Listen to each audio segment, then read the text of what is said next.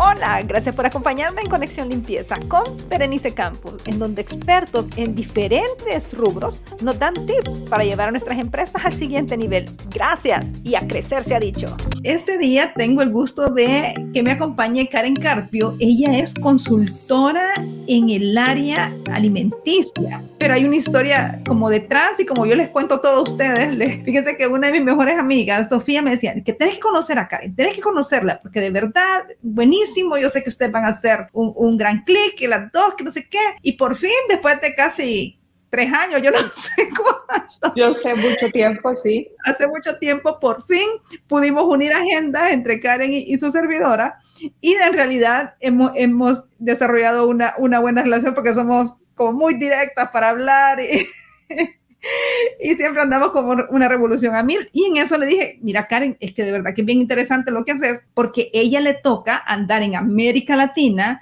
supervisando específicamente en el área de bebidas. Y uno dice, wow, es lo que yo he entendido, puede que yo me equivoque, pero así que mejor, Karencita, presentate. Sí, bueno, tenga todos buenas tardes, Berenice, mucho gusto, gracias por animarme a hacer este podcast. Como bien dice ella, nos hemos conocido a través de una amiga que tenemos en común y en realidad hemos coincidido eh, porque vamos a comer y creo que nos fijamos en las mismas cosas, vemos las mismas cosas. Claro, Berenice ve más cosas de limpieza.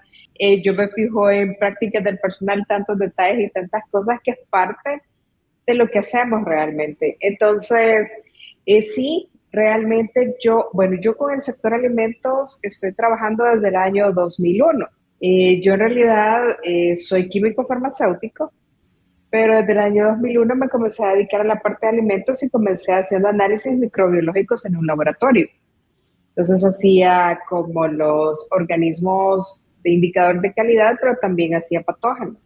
Entonces me, me encantó mucho esa parte y ya desde ese año hasta el día de ahora me quedé en el sector alimentos y trabajo con tanto con alimentos como bebidas eh, a nivel Latinoamérica, porque sí, como que mi mayor enfoque es trabajar con las plantas de bebidas, pero sí también apoyo al sector alimentos, eh, eh, depende cómo esté, cómo esté la agenda. Entonces yo básicamente, además de la parte de consultoría, es básicamente llego a inspeccionarlos y auditarlos. A eso es a lo que me dedico actualmente.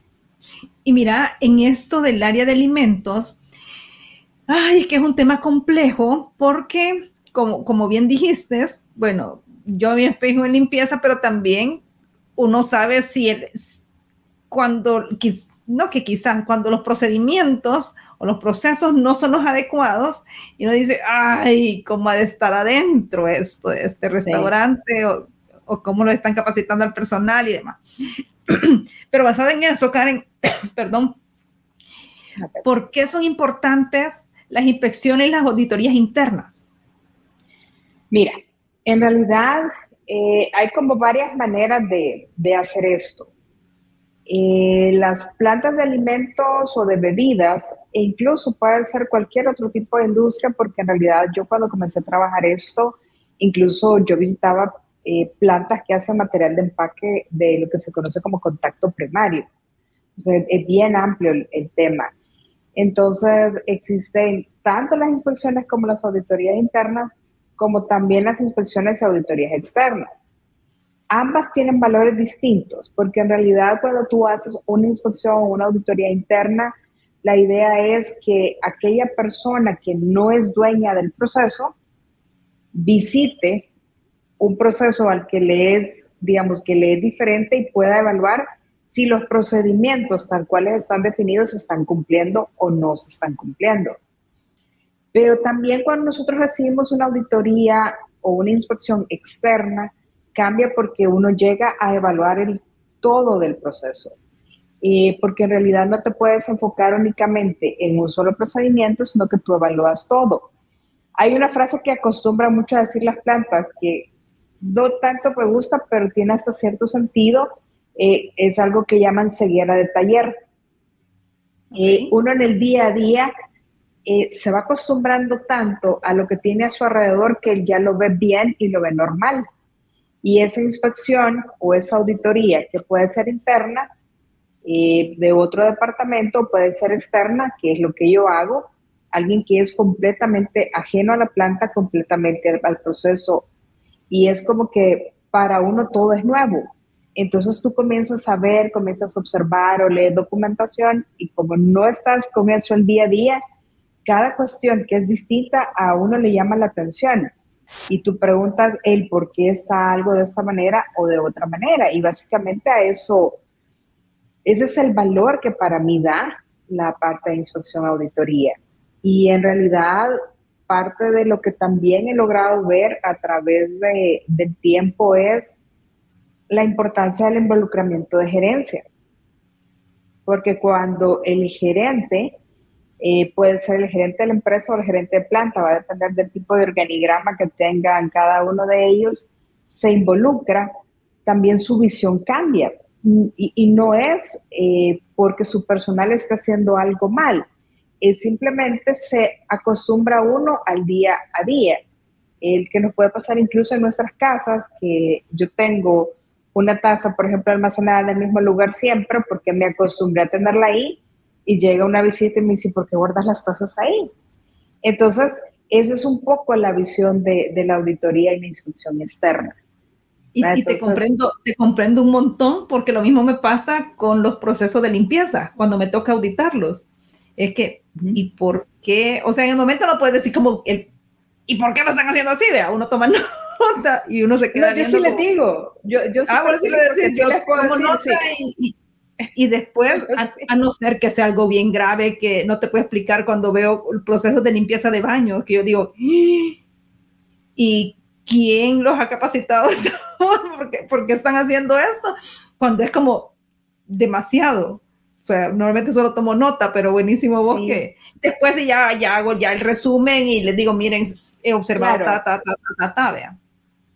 Yo porque en realidad eh, parte de mi visita no solo es generar reportes, sino que en el mismo momento ir trabajando y yo también necesito ir entendiendo el porqué de las cosas, porque e, es, como extraño, pero es como que uno va armando una historia de la planta a medida tú vas haciendo recorrido. Entonces, por ejemplo, si yo observé algo al, al inicio, a las 8.30 de la mañana, yo lo dejo como guardado en mi mente y veo algo similar a las 2 de la tarde, uno, esa información con lo que vi a las 8.30 de la mañana y yo más o menos estoy entendiendo el comportamiento de la planta. Y depende del tipo de planta, quizás las, las visitas más cortas son de dos días, pero en promedio estoy con ellos tres días. Entonces ya para el final del segundo día yo tengo una historia un poco más clara, que es lo que me sirve a mí para que las plantas se capaciten, mejoren y también retroalimentar al gerente para decirle esto es lo que podemos mejorar y en eso es lo que se puede trabajar. Ah, pero en, general eso es lo que, lo que yo hago. Bueno, bien interesante. Mirad, en la, en la, cuando uno habla de plantas, se escucha y, y a uno le ha tocado estudiar lo, lo de las buenas prácticas de manufactura. Y eso es algo que se sigue escuchando, pero en una de esas, Karen, vos me dijiste, pues ya no es tanto pero mejor aclarame vos si, si sí o si no. Lo que pasa es que, mira, en realidad es que depende mucho, hay una no hay una tendencia, hay eh, un comportamiento bien marcado actualmente en todo lo que es sector alimentos, unido con el sector bebidas, principalmente eh, aquellos que se están certificando con los esquemas GFSI. Ahí vamos a escuchar SQF, vamos a escuchar temas como BRC, vamos a escuchar temas como eh, FSC 22000, que ellos te hablan de programas prerequisitos. Entonces, ¿Y eso, que acabas de decir, para los que no, no, están dentro de este rubro, ¿qué significa?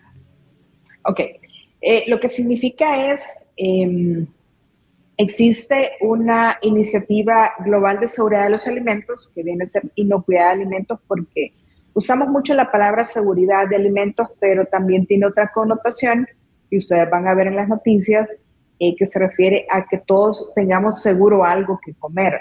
Pero cuando nosotros hablamos de seguridad de los alimentos, la traducción en inglés eh, se refiere a inocuidad de los alimentos, en realidad. Yo lo utilizo mucho porque es la traducción que se utiliza pero está enfocado a que ese alimento no cause daño al consumidor. Entonces, el GFSI es una iniciativa global eh, que ayuda a esta parte de seguridad de los alimentos para que no cause daño al consumidor. Entonces, esta organización lo que hace es eh, consolidar ciertos esquemas de certificación que permitan comparar una planta que tengas aquí en El Salvador con una planta que tengas en Alemania o con una planta que tengas en Australia, porque partiendo de la implementación de esos esquemas eh, eh, es mucho más fácil el poder comparar una planta con otra. Entonces a eso se refieren los esquemas GFCI. Entonces ahí vamos a escuchar la definición de programas requisitos, que para mí al final es exactamente lo mismo que buenas prácticas de manufactura. Ah, porque cuando, por ejemplo, yo comencé a trabajar en la industria hace años, yo escuchaba mucho de, buenas prácticas de manufactura y, y, mi, cerebro recién egresado de la universidad era como, eh, pensaba mucho en prácticas de personal y pensaba que solo estaba enfocado en que el personal eh, practicara buena higiene, se lavara sus manos, uniformes limpios, uno de mujer, cabello recogido, no maquillaje, uñas cortas, uñas limpias. Pero leer realmente buenas prácticas de manufactura es un tema bien amplio que sí habla de prácticas de personal, pero habla, por ejemplo, de los procedimientos de limpieza y de sanitización, habla de procedimientos de manejo integrado de plagas, habla sobre mantenimiento de edificios, mantenimiento de áreas externas, utensilios, em, equipos, maquinarias. Y los programas requisitos son básicamente esa subdivisión tenemos programas prerequisitos de prácticas del personal, tenemos programas prerequisitos de limpieza y de sanitización, tenemos un programa prerequisito llamado manejo integrado de plagas, tenemos un programa prerequisito de mantenimiento preventivo de equipos. Entonces, de alguna manera es básicamente lo mismo, solo que organizado de otro modo. Y creo que al final para las plantas es mucho más simple manejarlo como un programa prerequisito, pero casi todos los elementos de los programas prerequisitos están descritos desde hace años en lo que conocemos como buenas prácticas de manufactura. Es como la sombría que ahorita está como más comidito. Exactamente, como más comidito, como seccionado para que sea más manejable. Entonces ahí entra, por ejemplo, el trabajo que ustedes pueden hacer eh, con respecto a la parte de limpieza y sanitización, que ese programa prerequisito no solo es eh, mantener limpio, sino cómo limpio y cómo sanitizo y cómo yo garantizo que a través del tiempo esos equipos se van a estar manteniendo limpios, desinfectados y depende del proceso que no voy a tener crecimiento o de microorganismos de deterioro o de microorganismos patógenos, que eso sí son los que causan daño a la salud de una manera un poco más inmediata. Entonces, Mira, más o menos eso es. Hace años escuché la historia de, porque estaba recibiendo un curso Hazard, y entonces cuando estaba recibiendo este curso nos, dieron el ejemplo de las demandas que pueden suceder por todos estos procesos cuando no se cumplen las buenas prácticas, eh, la inocuidad y demás. Entonces decía, era de esta fábrica que ellos producían, eh, ¿cómo se llama? la mantequilla de maní. Mantequilla de maní. Y entonces al fin, y ellos producían en una cantidad obscena la, la mantequilla de maní y ellos la vendían a otros con otra marca, marcas privadas. La cosa que se fueron a ver esta, esta fábrica porque ya había habido queja, iban encontrando cucas, excrementos de rata, les pusieron una demanda multimillonaria, no millonaria, sino que multimillonaria, y le cerraron la fábrica. Pero esto en realidad, cuando uno escucha esto de una fábrica, pero de pronto ves voy a irme a un lado más eh, viral, que a veces uno mira en las redes sociales y cómo producen o cómo elaboran los, alimentos los hindúes, ¿verdad? los indios. Y uno dice, y aquí nadie, o sea, nos vamos como a los extremos de las buenas prácticas. Y vamos a aterrizar entonces en América Latina. Hay países que sí te exigen tener desde la persona que elabora comida en una cafetería buenas prácticas pero hay otros que es, les puede, o sea, no les importa, solo quizás les dieron una medio clase de, de cómo lavarse las manos y, ya con eso, check, abre, abra usted el local y venda comida. Y uno, y uno observa que no hay ningún, o sea, terriblemente sucio, contaminante, y ven las noticias y se han disparado los casos de diarrea, se han disparado un montón de enfermedades que van ligadas con el área de alimentos. O sea, es, el área de alimentos es tan sensible, pero muchas veces no se le da la importancia. Lo que, pasa es que yo lo que he logrado eh, identificar es que nosotros, al menos aquí en El Salvador, somos como hasta cierto punto nos causa gracia que tú vas a un restaurante y te enfermas horas después o días después. Y simplemente, ay, me cayó mal la comida y te compras cualquier cosa en la farmacia y te lo tomas. A diferencia de países como Estados Unidos. Allá el que se enferma, como el proceso de salud es bien distinto, tiene que ir a pasar consulta, tiene que ir al hospital, le tienen que hacer todas las preguntas, tiene que decir qué comió, dónde comió y ellos en Estados Unidos es mucho más fácil trazar, ok, en este hospital hemos recibido cinco personas que comieron en este lugar, estas cinco personas traen los mismos síntomas y probablemente hay un problema en ese restaurante. Entonces acá no hay tanto enfoque porque como te digo, hasta se les hace gracia para mí. Cuestión que yo realmente soy bastante especial ya a través del tiempo para, para comer y si yo me enfermo porque voy a un lugar, eh, yo no regreso. Por lógica, uno por ética profesional, uno no puede andar diciendo, ahí me enfermé, miren, no vayan, porque no es parte de, de lo que tenemos que hacer, pero en general el, salvadoreño no, no, levanta la mano y le causa y eso una gracia. Como, como nos escuchan de diferentes partes, y miren, me quiero alegrar de verdad y un saludo a los, a los de Ecuador, recibí la, noticia de que estamos en el top 10 de podcast que nos escuchan en el área de negocios. Ah, qué bueno. Excelente. Pero, pero eso cuando uno va, pero, pero a lo que me refiero, Karen, es que también depende de la gobernanza o de las leyes que hay en cada país en torno a esto. Porque en países latinoamericanos se mira que uno va a un restaurante y tienen mejores controles y uno va a otro país y uno dice totalmente diferentes. Por ejemplo, yo tengo, perdón que te interrumpa, yo tengo identificado en qué países yo puedo llegar y puedo comer ensalada en la planta, en el hotel o en algún restaurante, que rara vez salgo en los restaurantes, y yo soy 100% segura que no me voy a enfermar. ¿Y eso dónde es? Tengo...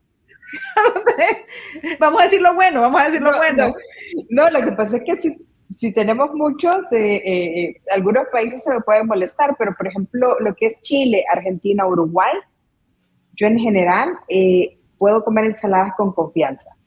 Y tengo como, hay ciertos países donde, por ejemplo, no he estado viajando mucho, pero por ejemplo, Colombia también es otro país donde yo puedo hacer eso. De hecho, la entidad responsable de entregar los permisos a las plantas en Colombia, que se llama INVIMA, los reportes que yo he leído, mis respetos para INVIMA, realmente tienen personas bien capacitadas para esto. Pero tengo otros países a los que no voy con mucha frecuencia, como, como acabas de mencionar, por ejemplo, Ecuador, que está en el top 1. Apenas voy a ir a Ecuador el otro mes de septiembre, voy a estar por allá visitando una planta. Eh, pero uno va más o menos identificando qué países sí, qué países no, pero sí depende mucho de la legislación y del seguimiento que se dé. También depende mucho pienso yo, del nivel de turismo que tú recibes en esos países. Eh, hay, muchos factores que juegan en esta, en esta parte y, es un tema uh, sumamente amplio. Yo creo que pudiéramos pasar sin ningún problema toda una tarde y, sacamos mil y una historias y les puedo compartir mil historias de, de cosas vistas, observadas, eh, no tanto quizás en las plantas, sino que también en el aeropuerto, en un restaurante, que va variando en, en cada país, es completamente diferente impresionante. A mí ese tema es, es crucial, pero uno dice, ¿cómo es posible que permitan tal cosa? O ¿cómo es posible nosotros que somos del Salvador? Y vos acabas de mencionar algo. Cada vez está incrementando más los turistas. Y yo personalmente amo este país, es bonito, sus playas son una maravilla, estamos cerca, una cosa, un lugar tras otro, pero no existe el mejor control en inocuidad porque no no sé si existen las leyes y el seguimiento adecuado para este tema. Entonces, por lo menos en El Salvador es como... Yo fíjate que en realidad, eh, creo que al final funciona como en el resto de procesos, es responsabilidad de cada compañía. Sea o no sea exigente la ley, tú tienes el compromiso social y ético hacia tus clientes de ofrecerles el mejor producto posible. Y ahí, para mí es independiente de la legislación o no, ellos deben de cumplir con ese estándar que básicamente ellos se van a establecer en su misión, en su visión como compañía. Pero fíjate que eso es lo que para mí es, perdón que te interrumpa, para mí es como porque igual con la limpieza. Si los procesos de limpieza están malos y uno los observa que están malos, con cosas tan básicas como limpieza de baño, que uno va, el cliente va, el cliente mira, el cliente percibe, el, cómo es algo que está adentro que uno no mira. Entonces me pasó con un restaurante que fuimos a hacerle un proyecto de, de, limpieza porque ellos iban a trasladar y la cocina, no te puedo explicar, era un asco. O sea, había grasa por todas partes. Yo creo que, que de la campana goteaba grasa cada vez que, que, producían alimentos y era un restaurante caro. Al final ellos, por a veces motivo, cerraron. Pero, y uno dice, y llegaban muchos turistas. Y uno dice, Señor, ¿qué pasa aquí? ¿Será que de pronto los chefs serán punto de comparación? ¿Serán exigencias? ¿Será comodidad? Pero para mí, es, para mí son todas las anteriores. Porque en realidad, eh, yo por ponerte un ejemplo, si yo voy a cocinar algo para alguien, eh, independientemente que vea o no vea cómo lo preparo, yo lo preparo lo mejor posible, siempre. Claro. Entonces también por ahí viene también cómo debería de comportarse un chef, cómo debería de comportarse un cocinero, cómo es el supervisor de la cocina, a menos que estén acostumbrados en su casa a preparar y a cocinar así, que ese es otro factor bien importante, porque no solo lo podemos lanzar a la parte de legislación, también es cómo somos nosotros en casa. Por ejemplo, yo eh, la vez anterior estaba con una planta y en las plantas se usa mucho, mucho acero inoxidable. Exacto. Porque es el material de más fácil limpieza, más fácil mantenimiento, etc. Y entonces de repente veo que me lo están labrando con, nosotros le decimos mascón, pero en, otros países le dicen fibra, entonces le estoy hablando de, no, estoy haciendo propaganda, pero es el masconcito verde famoso que ve. Y entonces le digo yo, ¿y por qué me están usando eso para limpiar esa superficie de acero si no están lavando platos en su casa? Entonces a veces como que también en las plantas no existe esa diferenciación de, ok, yo voy a lavar un equipo, no es un plato de mi casa. Entonces, en, mi casa yo voy a lavar el plato con esos eh, eh, mascones, pero en una planta no. Entonces, creo que viene mucho también de la parte de educación que tenemos en nuestras casas y cómo nos hemos ido formando. Y eso es como algo que vamos observando en el día a día y por todos lados. O sea, yo de hecho, eh, me, me, encanta la comida, me encanta ir a restaurantes, pero me siento ya de espaldas mejor, porque ojos que no ven, corazón que no siente. Porque mis ojos están en automático observando todo y, Ay, sí, como de, es terrible, es terrible. Por favor, no le pongan el dedo al plato. Sí, a mí eso me mata. Eso me mata. ¿sabes? Ponen el dedo al plato cuando lo van a agarrar, ya está para eso hay una técnica. Mira, si saben que antes yo era eh, instructor de, de, esta marca comercial que tiene Estados Unidos que se llama Serve Safe. Ah, claro.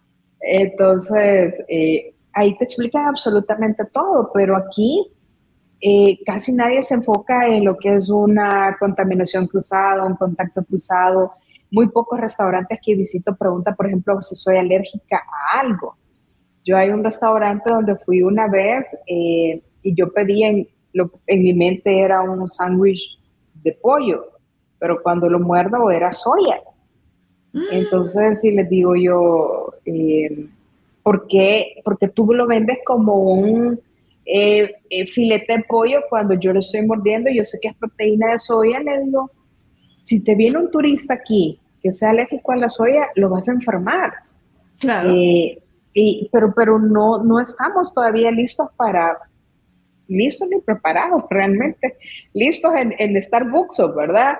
Y preparados en, en, este sentido. Y, y, la oportunidad está, como tú bien dices, o sea, va mucho más turista que antes, pero todavía a nivel de restaurante falta bastante eso. A mí me mata, o sea, yo todavía, yo me quedé viajando con el alcohol de 70%, yo al restaurante y justo donde me ponen el, si me llevan el plato sin la comida, antes de que me lo sirvan, yo limpio con una servilleta donde pusieron el dedo, porque creo que hay un 90% de, de meseros que te ponen el dedo cuando Terrible. te van a servir.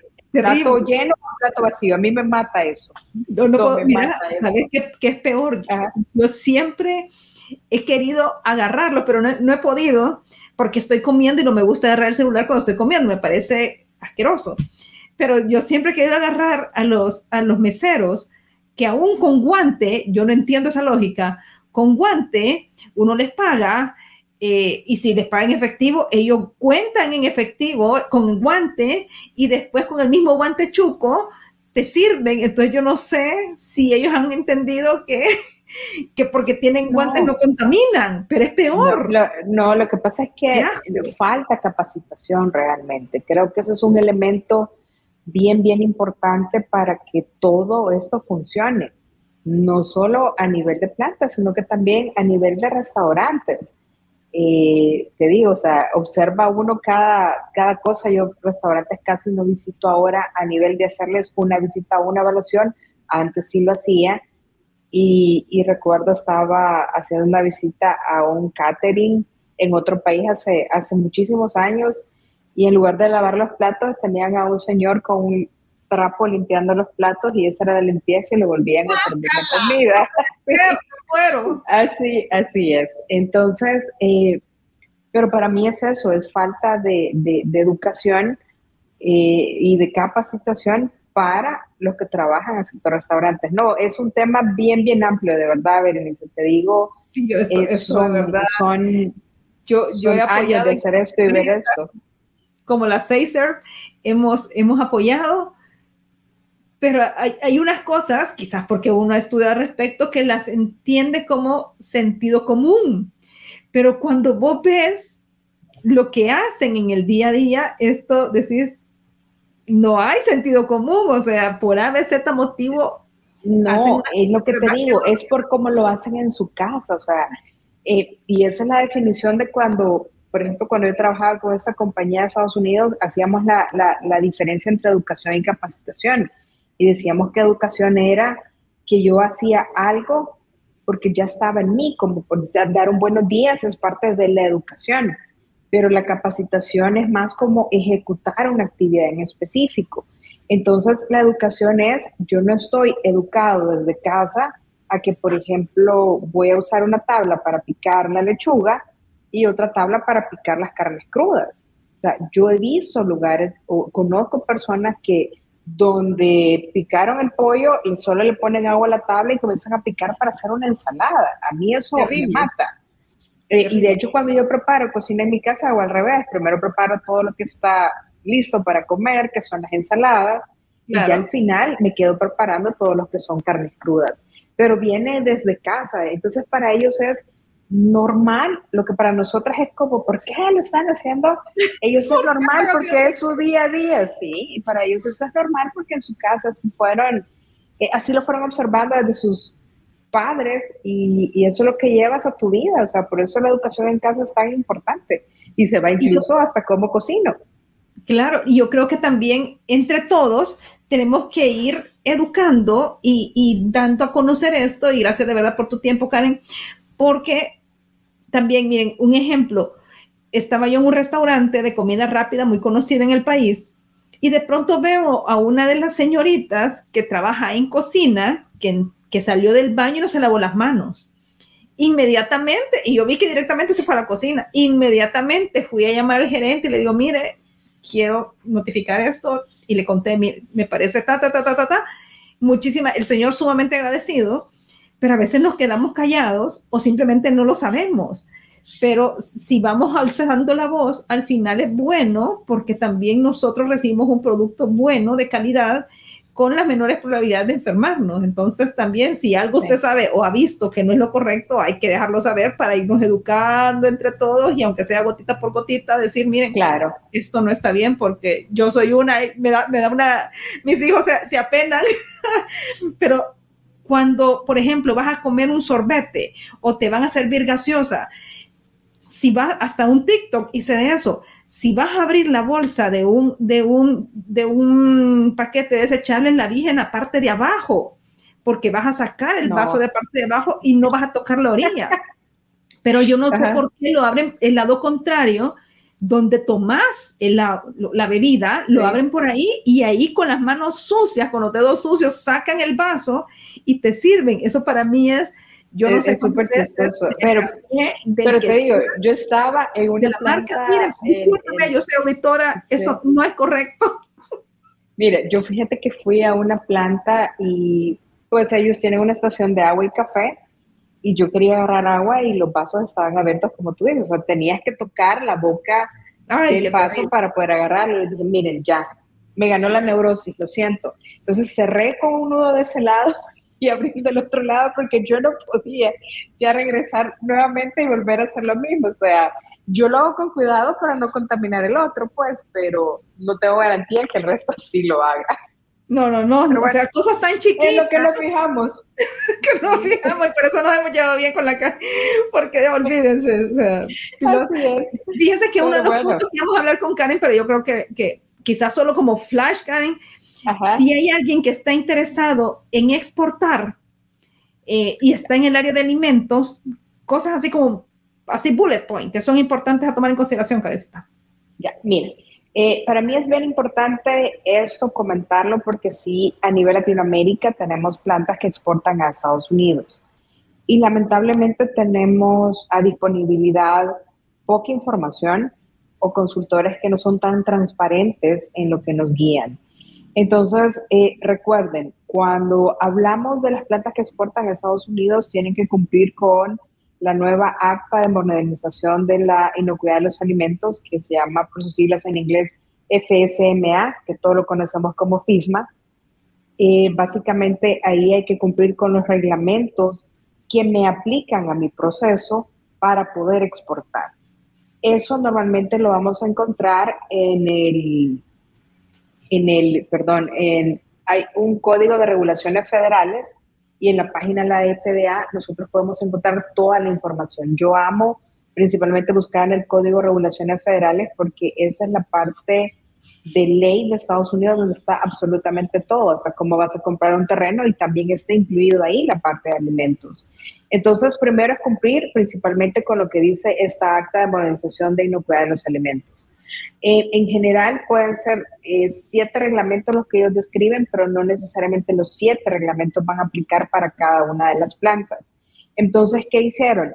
Hacer más fortalecido una mezcla entre buenas prácticas de manufactura, porque Estados Unidos eh, se va a pegar a su ley. Entonces, repito, sus buenas prácticas de manufactura y algo que ellos le han llamado